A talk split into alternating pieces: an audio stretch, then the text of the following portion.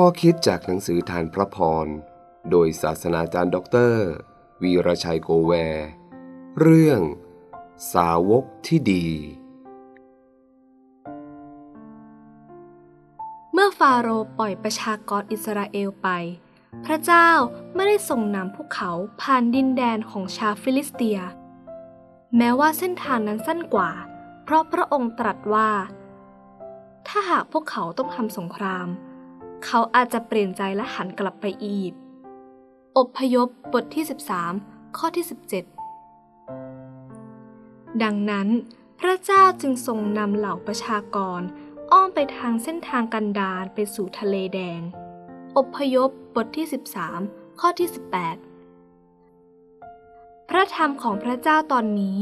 แสดงให้เราทราบถึงวิธีการของพระเจ้าที่ช่วยให้เราเติบโตในทางของพระองค์ หลังจากชนชาติอิสราเอลได้รับการช่วยเหลือจากพระเจ้า ให้พ้นจากการเป็นทาส พระเจ้าเริ่มกระบวนการพัฒนาชีวิตภายในของพวกเขา ให้รู้จักพระเจ้าที่เขาเชื่อมากขึ้น มีสองเส้นทางที่พวกเขาจะใช้เดินทางจากอียิปต์เส้นทางหนึ่งเป็นทางลัด ใช้เวลาไม่มาก อีกเส้นทางหนึ่งเป็นทางอ้อมต้องใช้เวลานาน แต่พระเจ้า เลือกให้เดินทางอ้อม ถ้าพวกเขาเลือกเองเขาคงเลือกทางลัด เหตุผลที่พระเจ้าเลือกทางอ้อม เพราะพวกเขายังไม่แข็งแกร่ง ยังไม่ชำนาญในการทำศึก พวกเขายังเป็นเหมือนเด็กในประสบการณ์ของเขา ไม่อาจรับมือสู้ศึกผู้มีพละกำลังและความชำนาญที่สูงกว่า พวกเขายังไม่ได้เรียนรู้จากพระเจ้าดีพอที่จะไว้วางใจในพระองค์ ความเจริญเติบโตในพระเจ้าไม่มีปฏิหาร จะต้องใช้เวลาและกระบวนการ ใช้เวลาเรียนรู้ ต้องผ่านประสบการณ์บนเส้นทางแห่งความเชื่อ ความเจริญเติบโตสู่วุฒิภาวะไม่มีทางลัด ทุกวันนี้มีผู้พยายามแนะนำการเป็นสาวกทางลัด โดยเน้นที่จะสร้างกฎเกณฑ์ต่างๆ สร้างบุคลิกภายนอกให้ดูเหมือนเป็นคริสเตียน แต่ไม่ได้สร้างอุปนิสัยคริสเตียน การสร้างบุคลิกภายนอกด้วยกฎเกณฑ์ต่างๆ ไม่ต้องใช้เวลามากเพราะเป็นทางลัด แต่การสร้างอุปนิสัยต้องใช้เวลาและกระบวนการที่ยาวนานกว่า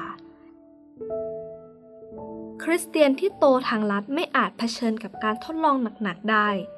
เขาจะต้องพบว่าตลอดเวลาที่แสดงตนเป็นคริสเตียน เป็นเพียงการแสดงเท่านั้น ไม่ใช่ชีวิตจริง ธรรมชาติของความเจริญเติบโตในสิ่งมีชีวิตทุกชนิด โตเป็นขั้นตอน แต่ละขั้นตอนใช้เวลา กว่าเราจะโตจากการพึ่งพาผู้อื่น มาสู่การพึ่งพาตนเองได้ ไม่อาจใช้เวลาสั้นๆได้ โปรดจำไว้เสมอว่า ไม่มีหลักสูตรทางลัดของการเป็นสาวกที่ดี เราต้องเรียนรู้ตลอดชีวิต เราจะรู้ได้อย่างไรว่า เรากำลังเติบโตในความเป็นคริสเตียนของเราคำตอบคงไม่ยาก คือ